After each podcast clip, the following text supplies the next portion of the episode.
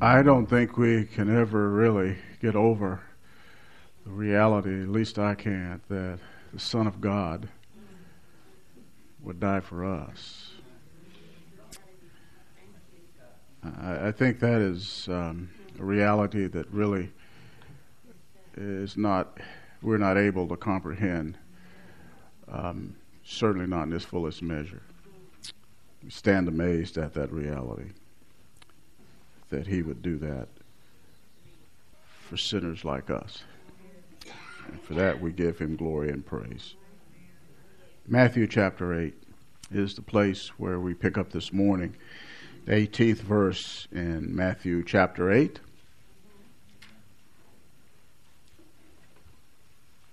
Matthew chapter 8, beginning at verse 18.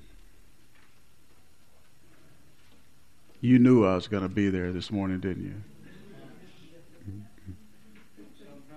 you? now, when Jesus saw a crowd around him, he gave orders to depart to the other side of the sea. Then a scribe came and said to him, Teacher, I will follow you wherever you go. Jesus said to him, The foxes have holes, and the birds of the air have nests but the Son of Man has nowhere to lay his head. Another of the disciples said to him, Lord, permit me first to go and bury my father. But Jesus said to him, Follow me and allow the dead to bury their own dead. The cost of discipleship is the title for these words I just read in your hearing. Up to this point in Matthew's gospel, we've seen episodes that demonstrated Jesus' authority and power over sickness and demons. And following the passage which I just read in your hearing, we will see his authority and power over nature. Between these two accounts are stories about discipleship. It seems out of place it seems like what Matthew has been doing is demonstrating God's power, Christ's power over these things. And then he changes and inserts this passage that I just read about the cost of discipleship. We may wonder why would the author Matthew do this? James Montgomery Boice provides an answer for us. Quote, Matthew wants to show that the same Jesus who has authority over sickness, nature, and demons, also has authority over the lives of his disciples. End of quote. Following Jesus must be on his terms, not those of the prospective disciple. We might say it is not a person accepting Jesus, but Jesus accepting the person. You need to understand that the Lord Jesus Christ wasn't trying to accumulate to him a group of people who were mere superficial disciples. People who would follow or, or would follow him when it was convenient for them, when things were going their way, when it worked out uh, favorably enough. Okay, Jesus, I can do this now for you. Jesus wasn't seeking to acquire followers like that. And Jesus knew the depth or the lack of it in people's commitment to him. There were, for instance, some people who believed on his name, writes John in John chapter 2, verse 23. They believed because they observed his signs or miracles which he was doing. They said, Wow, look at that. I, I believe in him. But Jesus was not believing in them. You say, well, how do you know that? Well, because the Bible tells me so.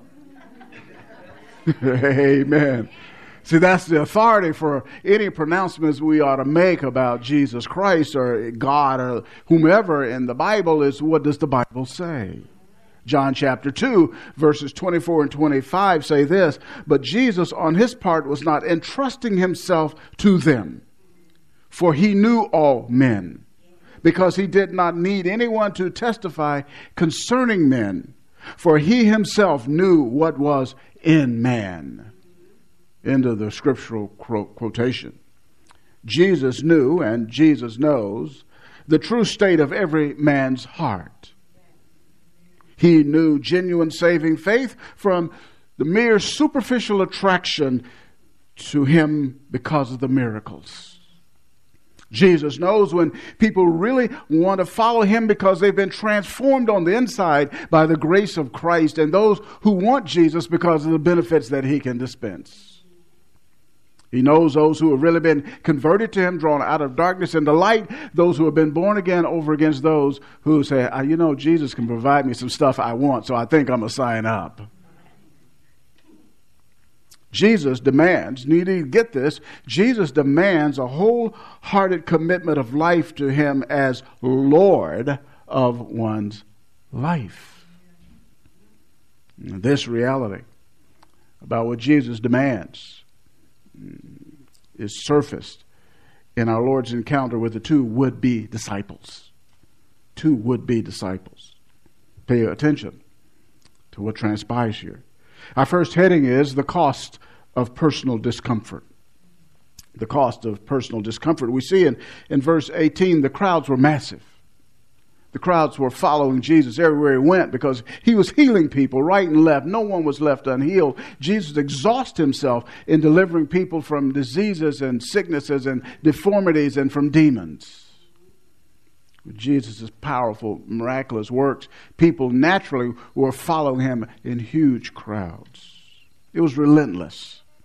Relentless to such a degree that Jesus couldn't really get any time to rest. None whatsoever. That's why it says in verse 18, when he saw the crowd, he gave orders and it is to his disciples to depart to the other side of the sea. Why would Jesus do that? I just laid it out. You need to understand something about our Lord here. We get a glimpse here. First of all, he is the God man, right? As God, he never grows weary nor tired. He doesn't faint as God. He is inexhaustible in his strength and omnipotence. He never runs out of power and energy. None of that. He is not like us in that regard. He is infinite in his being. But I told you, Jesus is the God man. But as man, he did grow weary. As man, he did experience fatigue, fatigue just like you do, just like I do. And you say, well, how do you know that? Because the Bible tells me so. Y'all to quit asking that question. He wanted to go to the other side. Jesus needed some time to rest. You say, How do you know that? I'm glad you asked. Verse 24, the bottom of the verse of Matthew chapter 8, you notice they're in the boat, a great storm on the sea, so that the boat was being covered with waves. But notice the text says, But Jesus himself was.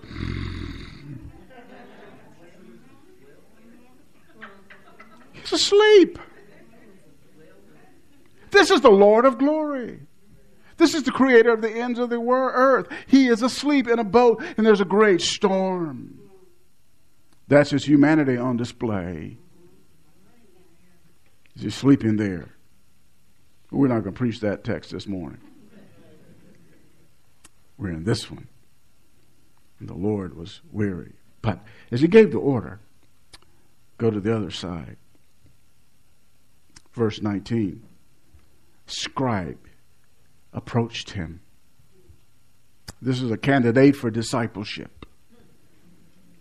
Scribes, you need to understand who these people were. They were highly esteemed among the Jews. They were experts in the law of Moses. The law of Moses, the first five books of the Old Testament, the Pentateuch, the Torah. They were experts in it. They're also experts in rabbinic law, the commentary on the, on the law. So these men, what they did, they spent their life interpreting uh, the law of Moses and the rabbinic law to the common people, rank and file Jews. That's what they did. So they're highly esteemed. But not only that, these scribes, and you'll notice as you read through the New Testament, the scribes were a group of people who were hostile to Jesus throughout his ministry. Hostile to him along with the scribes. The scribes and Pharisees, you always see them paired. Most of the time in the New Testament, you see Pharisees and scribes, scribes and Pharisees. These people were in opposition to Jesus, these religious leaders. And the scribe was among that sect of religious people who were in hostility to. But this scribe came to Jesus. He was the exception. He wanted to follow him. He even called him teacher. He didn't say Lord, he just said teacher. You need to understand something. I believe the reason he said teacher is this he was intrigued and deeply impressed with the Lord's teaching. For Jesus taught, as one we've learned earlier, as having authority.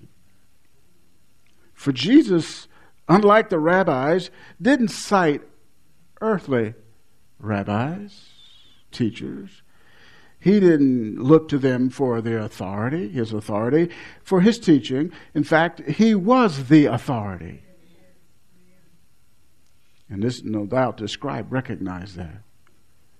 He said, Teacher, he wanted to be a learner.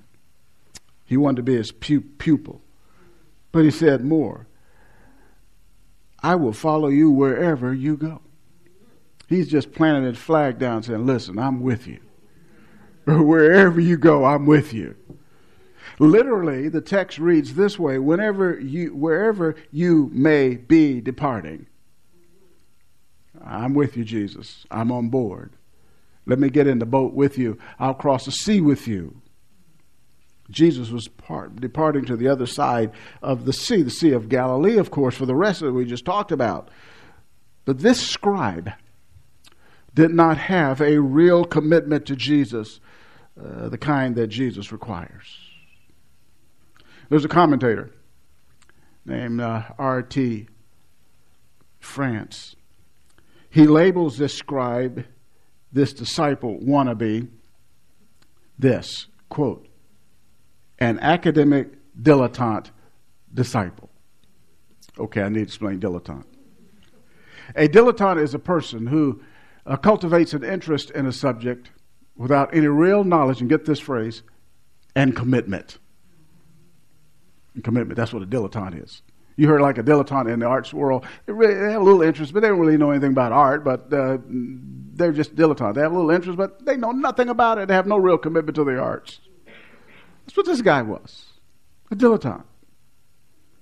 A dilettante. Now, we know this after the fact. We know this from the text. But Jesus knew this beforehand. Remember, we discussed earlier that Jesus knew what was in man. He knows the true state of every single human being. You cannot fool him. Affirmations are one thing, declarations are one thing, but the reality of a commitment of life is entirely a different thing. Jesus pinpoints the man's superficial commitment by his response. That's why he says what he says to the man. You notice he says, verse 20, the foxes have holes, and the birds of the hair uh, of the air have nests, but the Son of Man has nowhere to lay his head. And you just pull that text out or you read it, you wonder what on earth does that have to do with being a disciple? Well, the creatures of, nat- uh, of nature have habitations. A fox has a hole that he can call his own.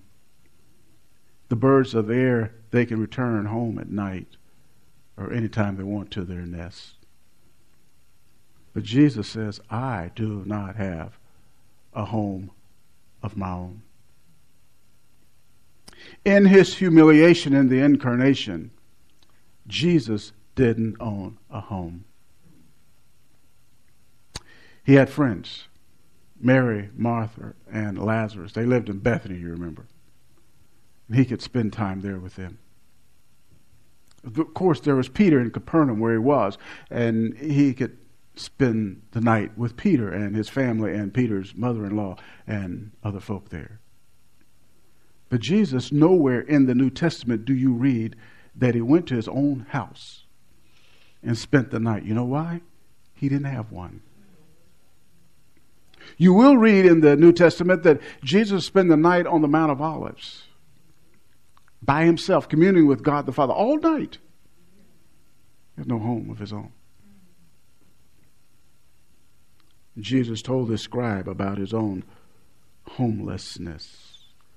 That's, um, that's a discomfort. Can you imagine you don't have a home and you, you're ministering to people all day long? You're expending energy, human strength all day long. You're meeting everybody's needs all day long, but you don't have a home to go to on your own. That's what Jesus is saying. Now, why would Jesus tell this man this? Because I told you, Jesus knows what's in man.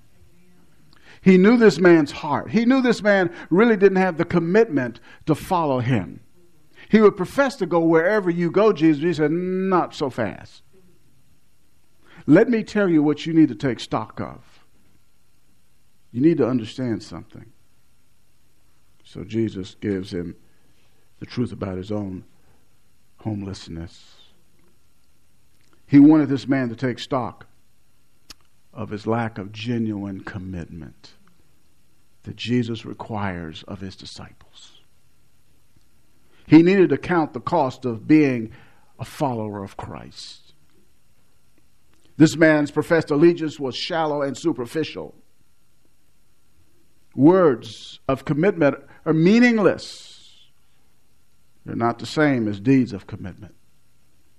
Talk about being committed to Jesus all day long. It's another thing to demonstrate it in your life. Your people like that. They just want to go to heaven, but they don't want to follow Jesus on earth. Jesus said, No, no, no, no, no. They, they like cheap grace, as Dietrich Bonhoeffer said. Cheap grace, uh, they, they want Christ, but they don't have to repent.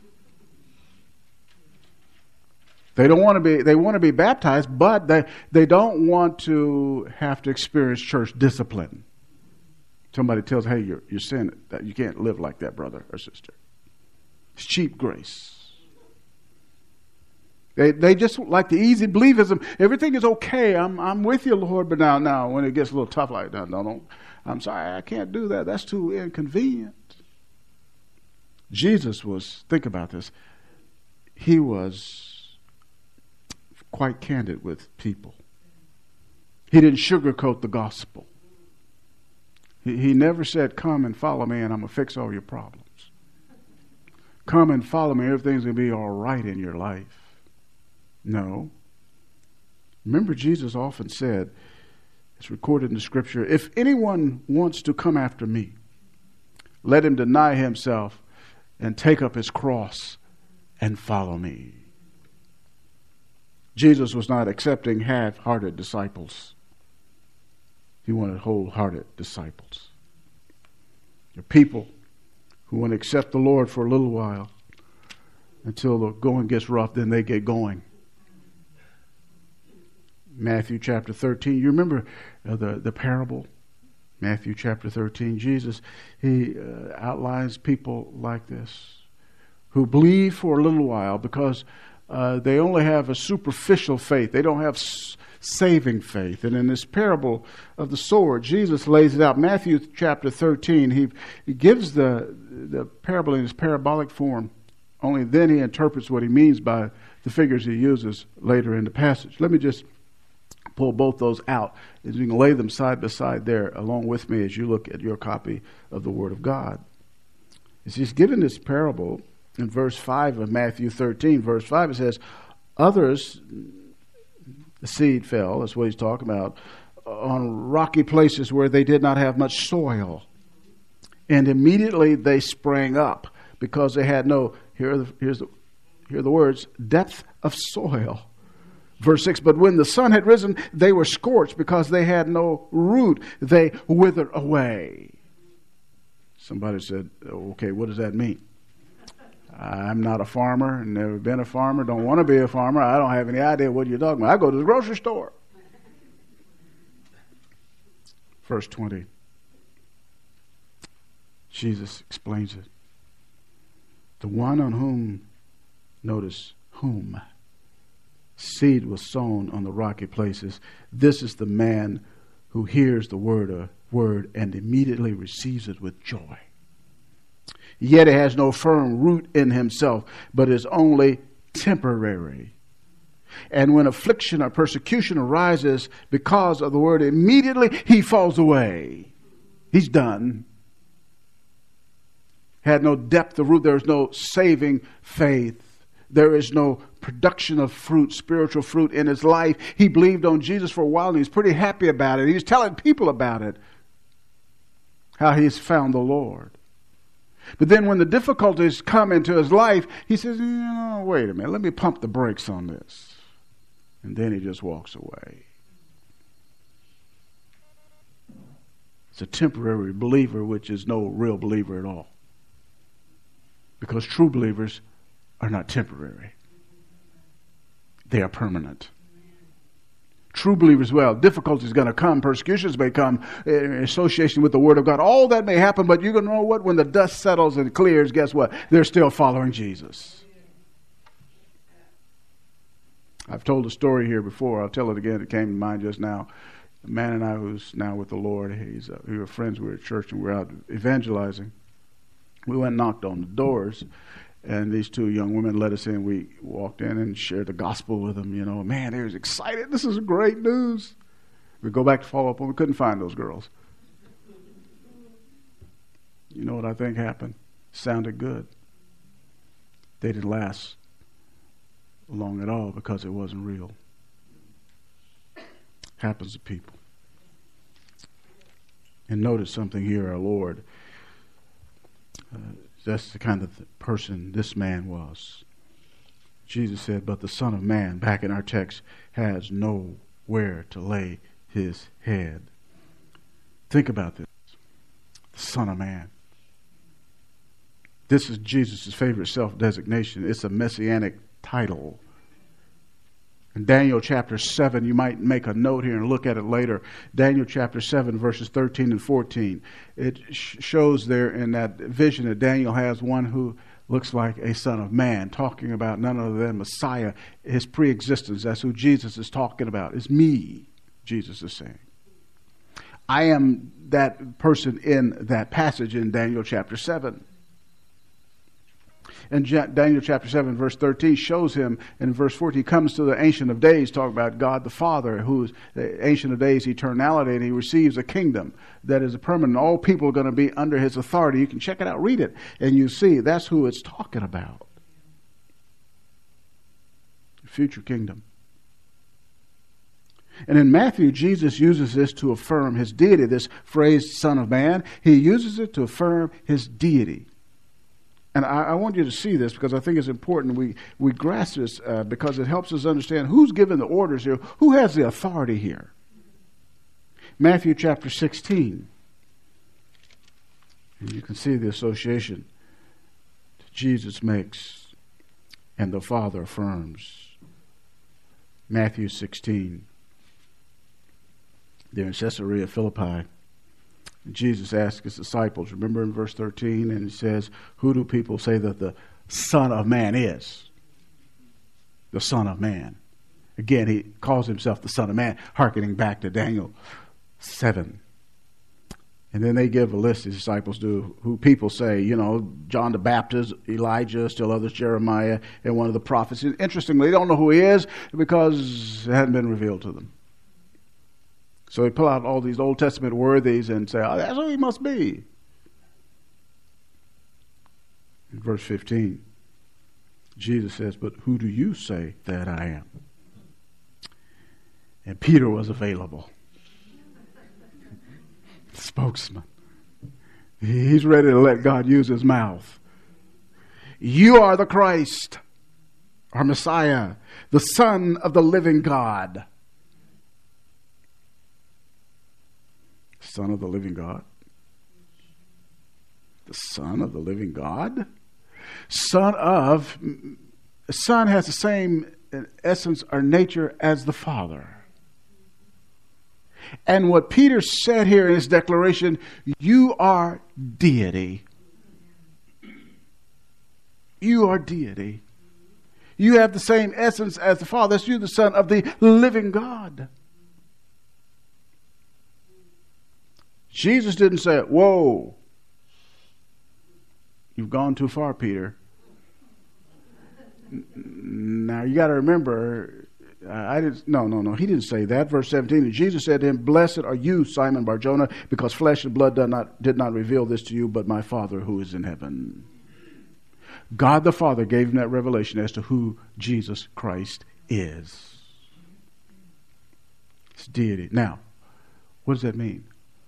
That's why he has authority over human lives. He's God. He can tell you, you do this. You want to follow me, or if you don't, sorry. And who's doing the talking? The Son of the living God. Jesus Christ, God incarnate, is the one who exercises authority over those who want to be his disciples. He's in charge of men. And he says, That man, you need to know who I am. And we need to know who he is. He has authority over us.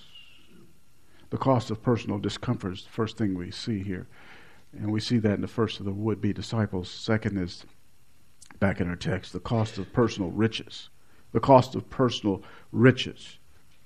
It says in verse 21 Another disciples said to him, Lord, permit me to go, permit me first to go and bury my father. A disciple, that word renders the Greek term mathetes. Mathetes means a pupil, learner, follower. It has no spiritual connotation. In fact, the term is used broadly in Scripture in reference to those who are called Jesus' disciples. A broad term. Jesus had a lot of people following him. But because they were in the crowd, they could be called disciples because they were learning from him. Uh, they were students of what he was saying, but didn't doesn't necessarily mean that they were born again. It's important to understand that distinction. And we know that's the truth. You say, well, how do you know that? Because. that's how we know. And I want you to see what the Bible says about it. John chapter 6. John chapter 6. And here's a passage. You know, we see this term, disciple. It's the plural here, disciples. Verse 60, John 6 60. We're going to be here for a brief moment, so hang with us, okay? Jesus teaching in Capernaum. Things previously stated in John's uh, record. In verse 60, therefore, many of his disciples, when they heard this, what our Lord is just saying about he being the bread of life and all that that means. This is a difficult statement. Who can listen to it? These are disciples, remember? That's what it says. Jesus goes on to explain. We're not going to take time to exposit all of this. Verse 64 it says, But there are some of you who do not believe. For Jesus knew from the beginning who they were. This is verse 64 who they were who did not believe and who it was that would betray him. He knew in the crowd those who didn't believe him, and he knew all about Judas. These people, the reason they said, Who can listen to this? Jesus all along knew they didn't believe in him. They had the title disciples, but they were not born again. In verse 66. As a result of this, many of his disciples withdrew and were not walking with him anymore. They said, We're done. they had no spiritual relationship with him, they had not been brought into the kingdom. And so they left him. Jesus said to the twelve, You do not want to go away also, do you? Simon Peter, here he is again. Lord, to whom shall we go? You have the words of eternal life. Peter is a true believer. In verse 69, we have believed and have come to know that you are the Holy One of God. So why Peter and the twelve, with the exception of Judas, of course, didn't walk away. True disciples, Jesus lays it out for us in John chapter 8, verse 31. True disciples, he, he lays it out. It's clear. Here are some people who were believing. See, they had a superficial belief. So Jesus was saying to them, John 8:31, to those Jews who had believed him, here's the litmus test. If you continue in my word, then you are truly disciples of mine. The implication is, obviously, that if they didn't continue in his word, following him and obeying him, they're not his disciples. Jesus said, it's clear, right? Amen. It's clear. That's how we know. How we know. Now in verse 21, here we have this would be disciple. He requests a delay in following Jesus. That's why he wants to go bury his father. and you say, wow, what is that? Well, let me let you know it's a figure of speech, actually. The man's dad was not dead what he was saying to Jesus, I need to go back home and fulfill my responsibility as a son to my father because I need to hang around there and do those things because when he dies, I want to be sure I get my share of the inheritance. and once he dies, which who knows when that'll be, depending on the man's age, it could be 10 years, 20 years. Said, I'll follow you, but let me get my cash first get my my part of the family wealth. And, as soon as I get that done, Jesus, I'll be down there and I'll follow you. Hmm. See, he was afraid that if he didn't do that, if he taken up and followed Jesus right then, he could lose his inheritance or have it greatly reduced. He said, Can't take a chance on that. I got to fulfill my responsibility to my family. So the phrase, bury my father, was tantamount to saying, I want to stay home until my daddy dies and receive my share of the inheritance. That's what he's talking about. So I just got to put it off until I get what I, I want. Jesus had warned earlier, you recall. He's quite explicit. No man can serve two masters. You cannot serve God and wealth. You got to make a decision. You're going to follow Jesus or you're going to follow the world and its wealth. That's the reality. Some people make a profession of faith in Christ and say that they believe the gospel, but their faith is not genuine because they are not spiritually productive. There's no fruit. There's no fruit. And that's critical. Critical, understand that.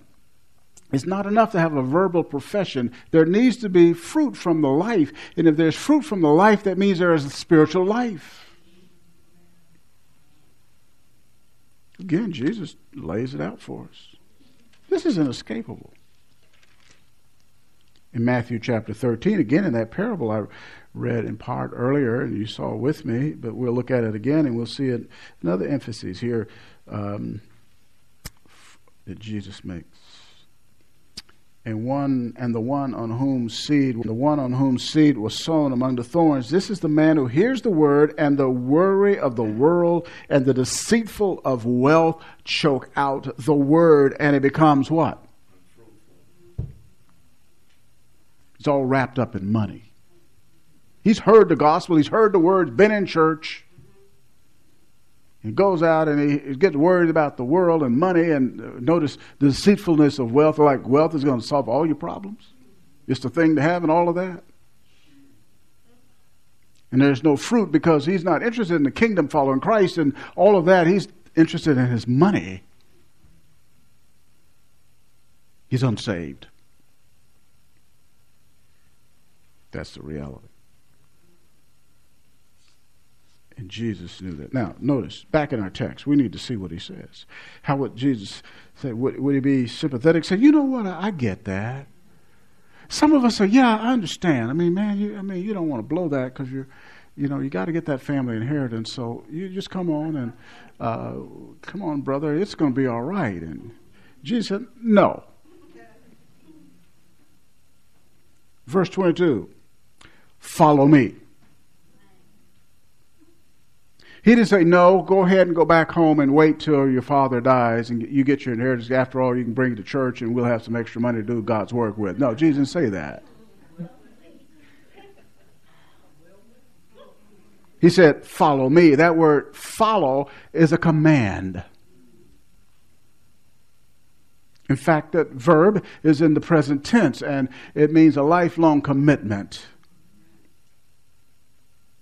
That's what he says do now with all of our life, for all of our life, we are to follow Christ. From the moment we're born again until the moment we're taken into His presence, we're to follow Him. We're to obey Him. He is the commander. We're the obedient slaves. Hmm. Jesus said, after He tells him, You follow me, and allow the dead to bury their own dead. I know it sounds ridiculous. What kind of saying? How, how can dead people bury dead people? Jesus is not saying a Christian shouldn't attend um, a loved one's funeral. He's not precluding that obligation whatsoever. Rather, our Lord is saying that spiritual things are to be prioritized over the spiritual matters. That's what he's saying. The spiritually dead are, are not alive to spiritual realities. Let them therefore deal with worldly things. That's what he's saying. This, this man should have recognized listen, that's temporal, that's worldly. Let me follow Christ now. And it needs to be now. Emphasis on now. Don't put it off. Jesus is not looking for any procrastinating disciples. You need to put off procrastination. Luke 9, parallel account. This same thing. Verse 60. Luke adds, But as for you, go and proclaim everywhere the kingdom of God. That's what you're to do. That's what he told the man to do. Don't go wait till your father dies. You go now and proclaim the gospel. The urgency of it, the importance of it, that's the mission. Let me uh, add something here. Sometimes people think that being a, a disciple is an upgrade to being a Christian there are Christians, people who have accepted Jesus, but they haven't got to the Lord thing yet. Uh, they haven't taken that next step to be a disciple. You know what? That, that, that's, that has been percolating around in American evangelicalism for a number of years. I don't find that in Jesus' statements. In fact, when I first heard about this dichotomization, uh, you can be a Christian and then later on you can be a disciple, or you can come to him as Savior, and later on you can make him Lord. When I first, I said, What? My understanding was if you came to Jesus, you're committed to him. This kind of distinction didn't exist. You know why? It's not in the Word of God, not properly interpreted. I believe when Jesus says, uh, you take up your cross, a man wants to come after me, you deny yourself, take up your cross and follow me, he's saying, come to me for salvation. You say, how do you know that? Well, because it's in. Thank you. Matthew chapter 19. A couple of places we're going to look. You can underline them. See the context. Remember this rich young ruler? verse 16 of Matthew 19, and we're going to see the progression. We're going to pull out a few things. It's a long passage. Don't worry, I'm not going to preach verse by verse on this one. And someone came to him and said, Teacher, what good thing shall I do that I may obtain eternal life? So he wants eternal life, and Jesus says some things to him, demonstrates, man, you don't, you can't do that. In verse 21, if you wish to be complete, go and sell your possessions and give to the poor, and you will have treasure in heaven. Come, follow me. Jesus put his finger on the man's problem. He loved his money. He wanted eternal life, but he wanted all his wealth right here. And Jesus said, No, no, no, no. You got to follow me, and your wealth is going to keep you from that. So what you need to do is go sell it. If you don't sell it, you can't be my disciple. That's why the young man, he heard that, he went away grieved because the text says he has much property. I can't depart with my, with my stuff. His disciple said in verse 23 Truly I say to you, it is hard for a rich man to enter the kingdom of heaven. He illustrates going through the eye of a camel through a needle, a literal camel going through a sewing needle. Yes, it's impossible. Disciples heard this. Now get this bottom verse, verse 25. Then who can be what? Saved. Saved. You notice they made the connection? They didn't say who can then who then can have the upgrade in the no no no who then can be saved. And Jesus said, Of course. God, with man, this is impossible. With God, all things are possible. We can see the reality of this. God can do it. Notice, Jesus said, Kingdom of God, enter the kingdom of God. Verse 24, bottom of the verse. Kingdom of God, eternal life, who can be saved? Same thing. Jesus said in Matthew 28, go and make what? Yeah, he said, go make some Christians and later on try to get them up to being disciples. No. Mark chapter 8.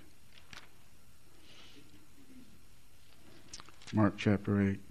And I'm afraid, this is why I'm going through this, I want to be sure. I'm afraid there's some people who think us because somebody told them, "Oh, you're a Christian now." You, they profess Jesus as Savior, and they they believe verbal, they made a verbal profession, believe in their head, and they go on and live the kind of life they want to live. But they people, say, "Oh, but you're a Christian." You're, you're going to make it into heaven this war. Did you not believe in Jesus back uh, in 2017? Or 2010 or 1999? Did you not believe? Yes. Well, you're okay. But they've been living like the devil's child ever since. You know why? Because they're still the devil's child. Hmm. People need to know the truth here. Jesus 8 ver- chapter of Mark 8 Mark 8 verse 34 And he summoned the crowd to, with his disciples and said to them, If anyone wishes to come after me, let, he must deny himself, take up his cross, and follow me. For whoever wishes to save his life will lose it. Who is it that wishes to save his life? The person who says no to the gospel. But whoever loses his life for my sake and the gospel's gospel will save it. Clear, right? He's not talking about physical life, he's talking about eternal life. For what does it profit a man to gain the whole world and forfeit his soul? That's what Jesus is talking about. There is no more serious matter in this life than following Jesus Christ or not. No more serious matter. I want to tell some of you who are kind of doing your thing and you say, I, I believe in Jesus, but you don't seem to be too concerned about his work and will, you need to check yourself.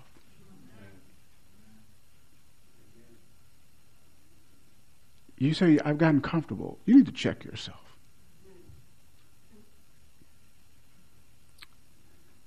Better understand something. Jesus is not playing. You got to deny yourself.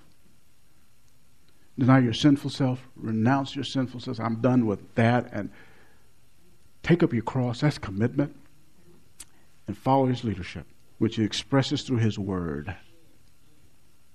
Are you obedient to him? Do understand, anybody can make a verbal profession.